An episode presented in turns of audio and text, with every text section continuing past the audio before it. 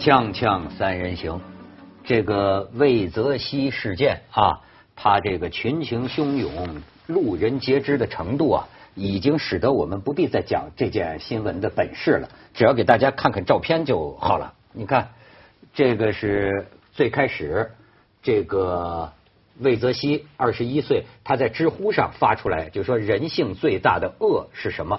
现在被认为是百毒啊。百度当时根本不知道有多么邪恶。你看它红笔圈出来的啊，在上面第一条就是某武警医院的生物免疫疗法 DCCIK，这是一家三甲医院，这是在门诊。他说查了一下这个医生啊，这个上过中央台，然后呢这几个符号，百度、三甲医院、中央台、斯坦福的技术，这些应该没有问题了吧？几个月就转移到肺了。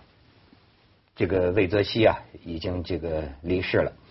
这就是这家医院啊，武警北京总队第二医院啊，把这个科室给莆田系的承包出去了啊。再看下边，你看，这就是人们这几天议论纷纷的百度的竞价排名。你注意，我注意这个字眼啊，叫百度推广，这个品牌推广，你看都叫这个推广。据说呢，这个推广就算声明啊。然后你再看下边，这是这个开头的魏则西事件的这个知乎上的那个转发的文章啊，呃，出来之后呢，有过当天有过一段时间，据说有几个小时，此内容因违规无法查看。这个图号这个是我们 中国人民都很熟悉的啊。但是现在这是个罗生门，就是说到底是谁删了这几个小时的帖？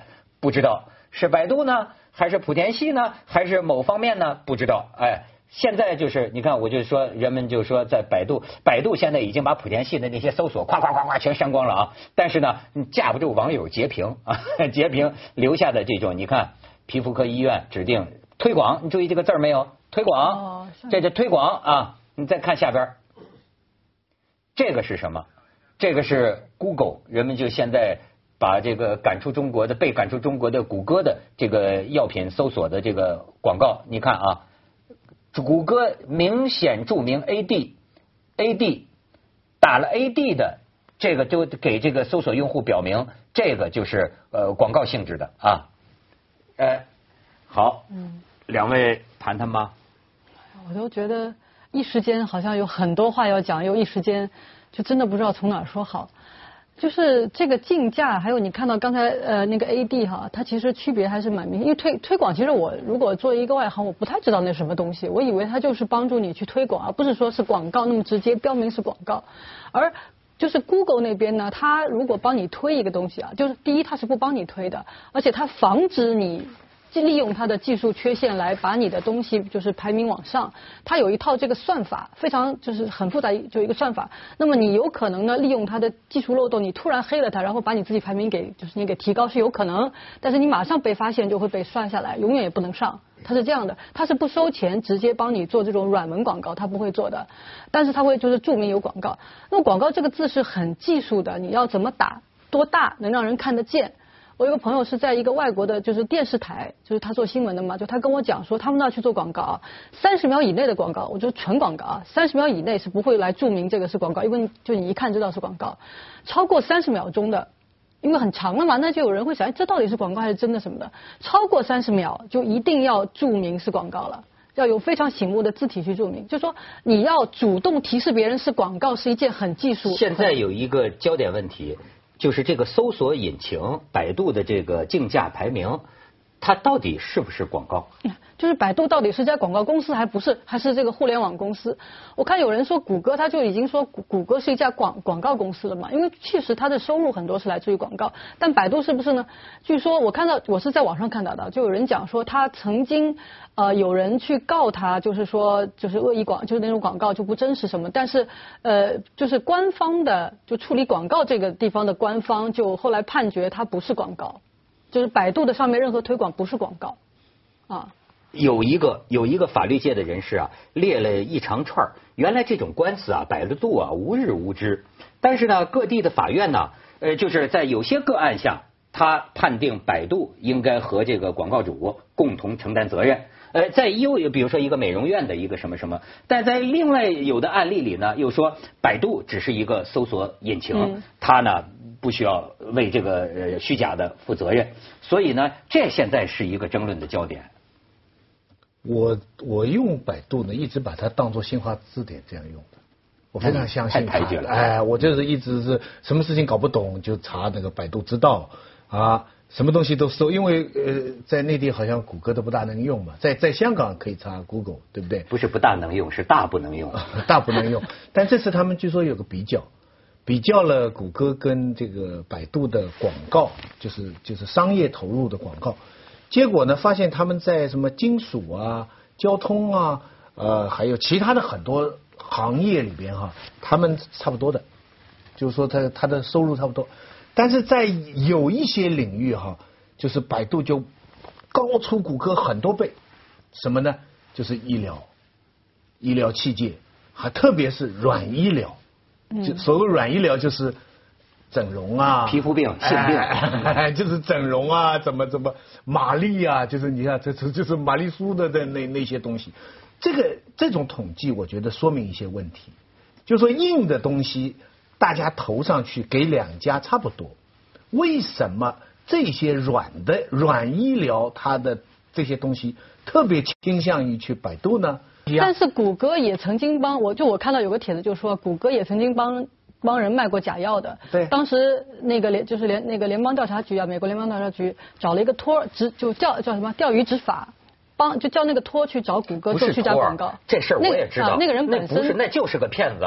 那就是个骗子，但这次是让他去但是这个骗子叫按照他这个罪啊，你看美国卖假药这个罪啊，这判子恨不能判他九百九十九年的刑。最后是跟美国的执法当局他达成交易，就是说，呃，这个历史上这种互联网网站最大的一次钓鱼执法，就是让这个哥们儿，就是说你我可以判你几年，但是呢，你给我把这个 Google 给他下套。就是，然后他就跟 Google 的人员怎么怎么着，你给我打广告，绕过 Google 的这些规避，最后把 Google 拿下，罚款五亿美元。所以你们现在讲的这个事情呢，有关方面听的就是真是开心啊！这就是 Google 也有这样的问题啊，所以我们百度啊是非常好的，又可靠啊。不是啊，问题都有，美国也有苍蝇啊。呃不是不是，这个不是这个意思。你比如说现在最新的消息是派了调查组。到了这个呃，Google 啊，我有一个到了百度。啊，对，快点，再就闹晕了，有点这个啊，Google 应该是中央情报局，不是这联邦调查局，中纪委直接进入 Google，对了，Google 啊，其实那边派个调查组，说不定也好，对吧？好，这个我假如我是个老中医，就原来莆田系电线杆上的老中医的话，我会说，哎，这是西医的方法。所谓西，因为老中医一直就说西医是头疼医头，脚疼医脚嘛。那么就说，哎，你看大家现在骂百度了啊，就就这个百度好，就弄的百度。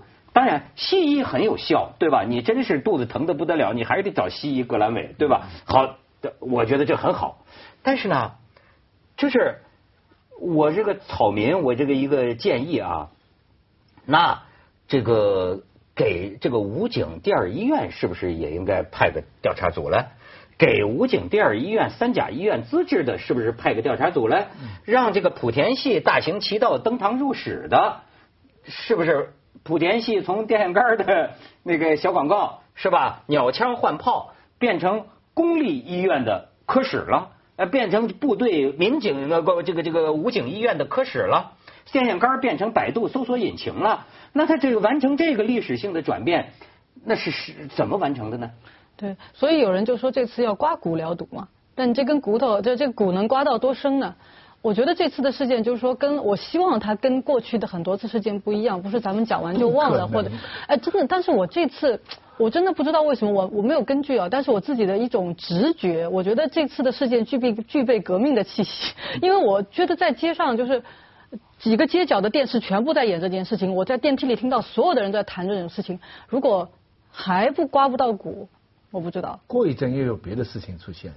呃，我觉得这次可能得来点动静。嗯，因为你看，呃，这个在近些年的历史上，有几个人的不幸啊，酿成了国家的改变。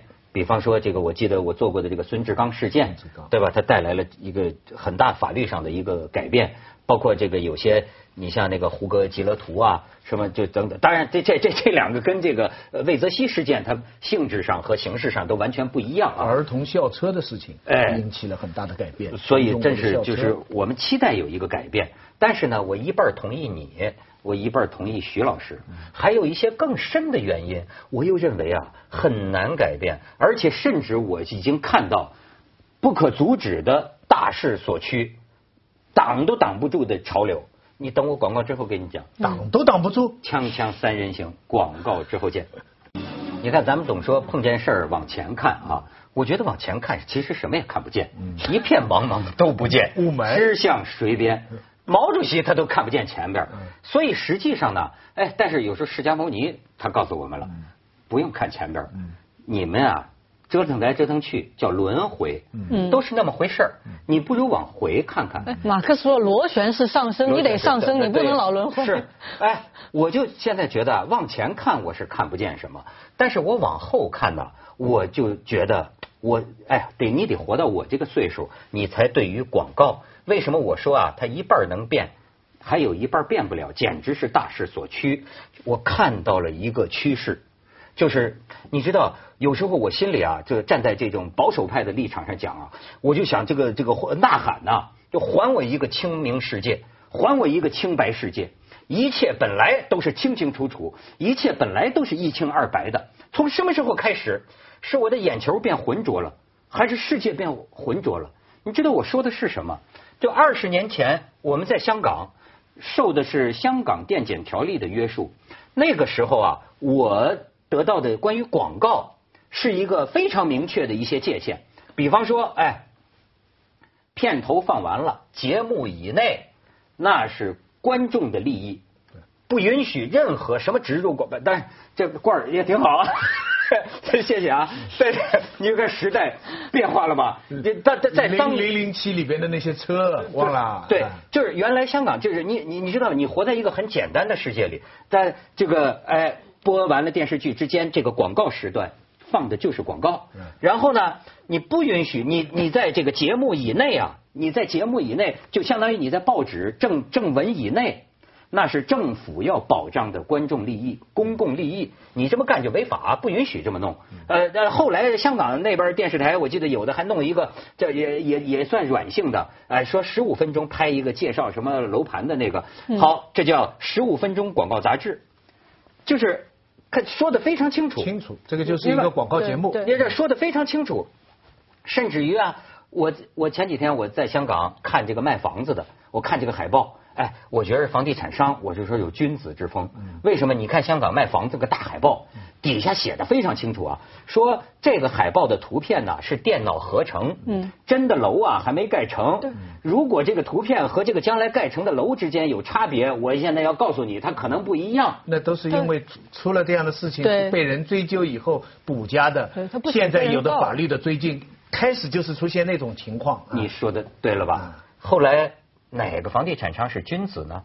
这个话是政府让他写的啊，是标准的题吸烟文。有害健康那些都是让写的。好，你看了没有？就是说，我就说我渐渐看到这些年一个不可阻挡的趋势，随着互联网的发展，广告的手段发生变化。嗯，我现在发现这个广告商啊，你看。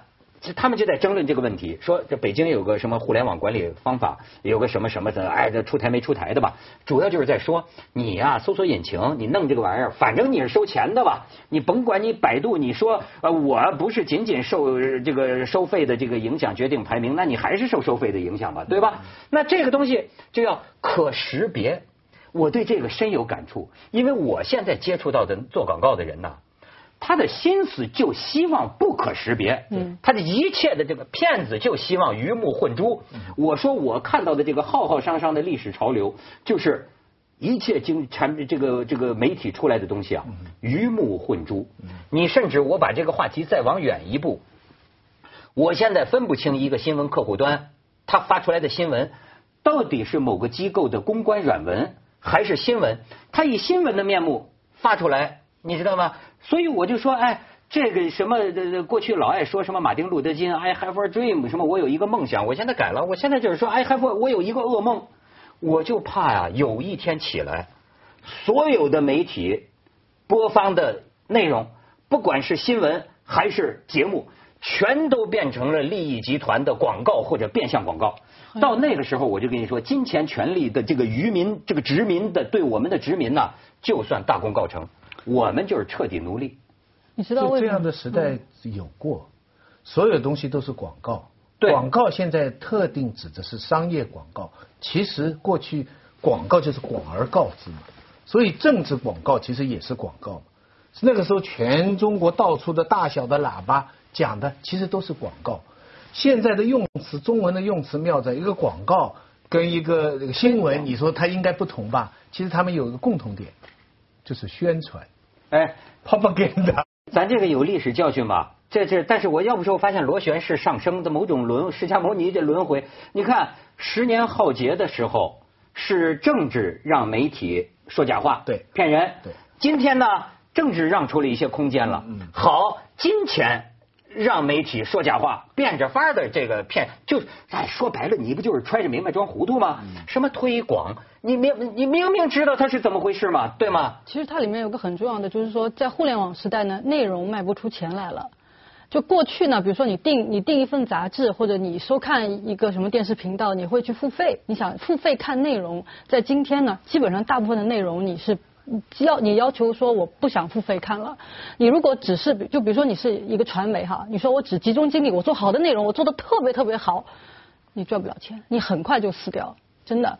所以呢，你要基于说内容是免费的，那么怎么样能赚钱呢？你不做软文能干嘛？不一定会逼到这条路上去。本来呢，我做一个产品，有人买这个产品，我就赚钱。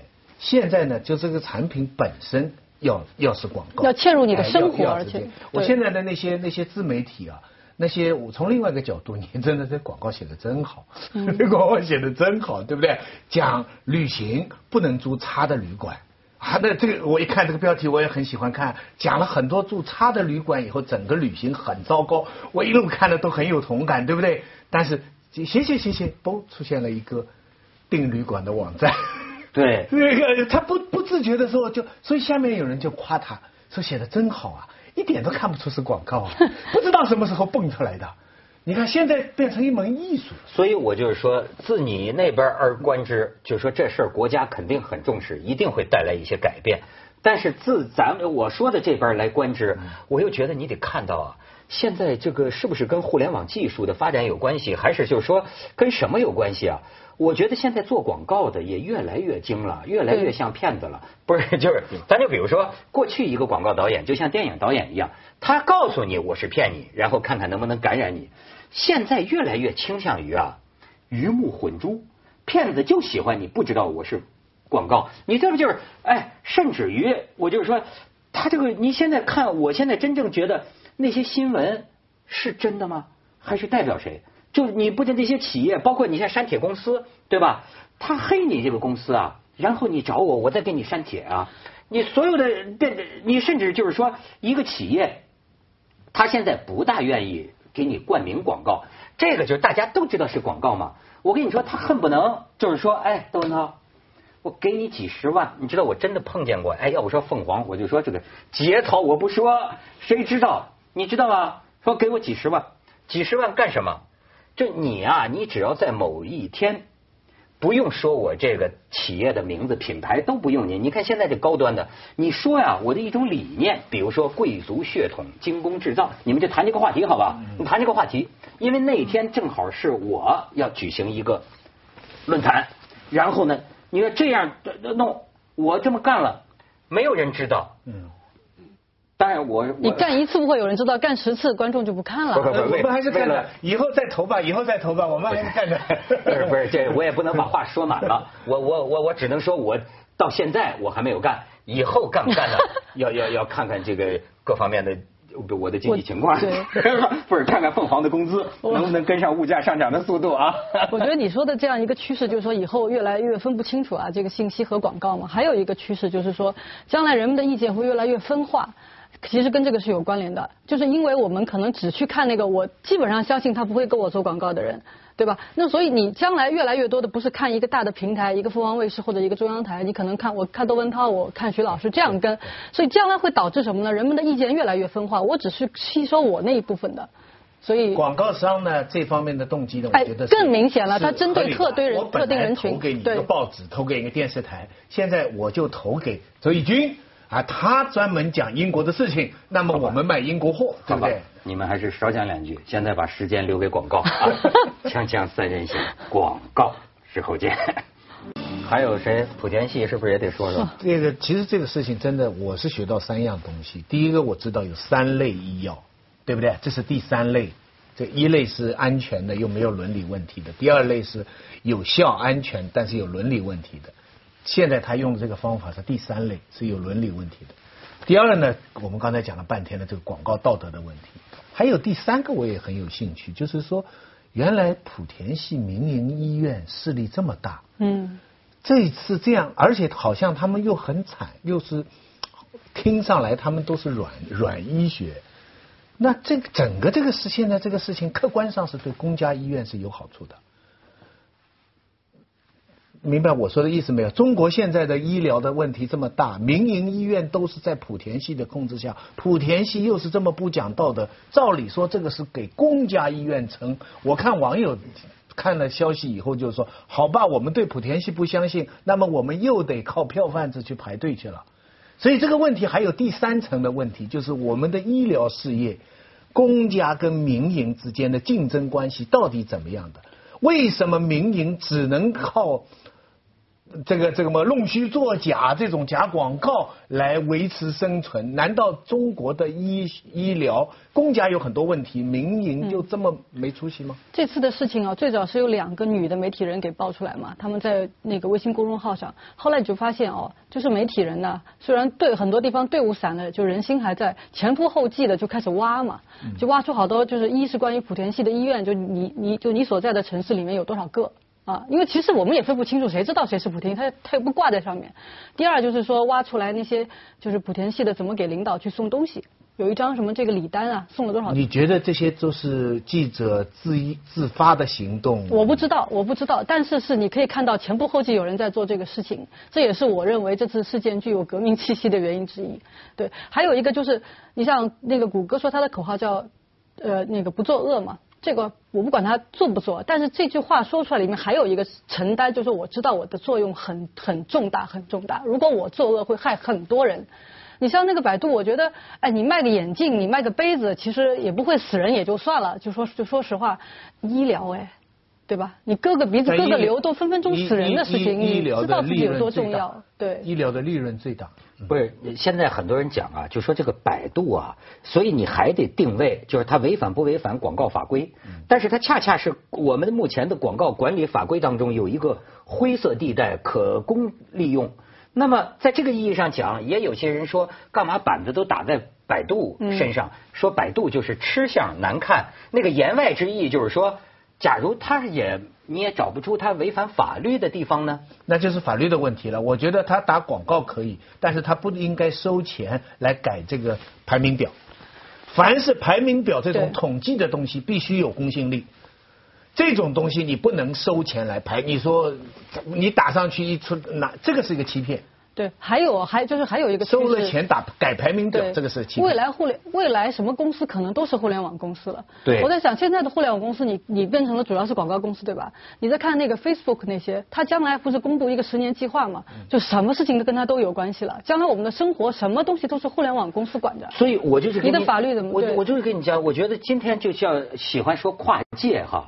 界限正在消失，嗯，就像诺贝尔奖颁奖给阿列克谢阿列克谢耶维奇，就是说文学与新闻之间的界限也在模糊，这是好事。很多事情，你你看看广告和什么的界限都在模糊，但是良心不能消失吧？可是我很讨厌这种社会，就是统计数据的界限不能消失。对，我就我觉得要是这样的话，消失的话，那个我们没有一个客观的。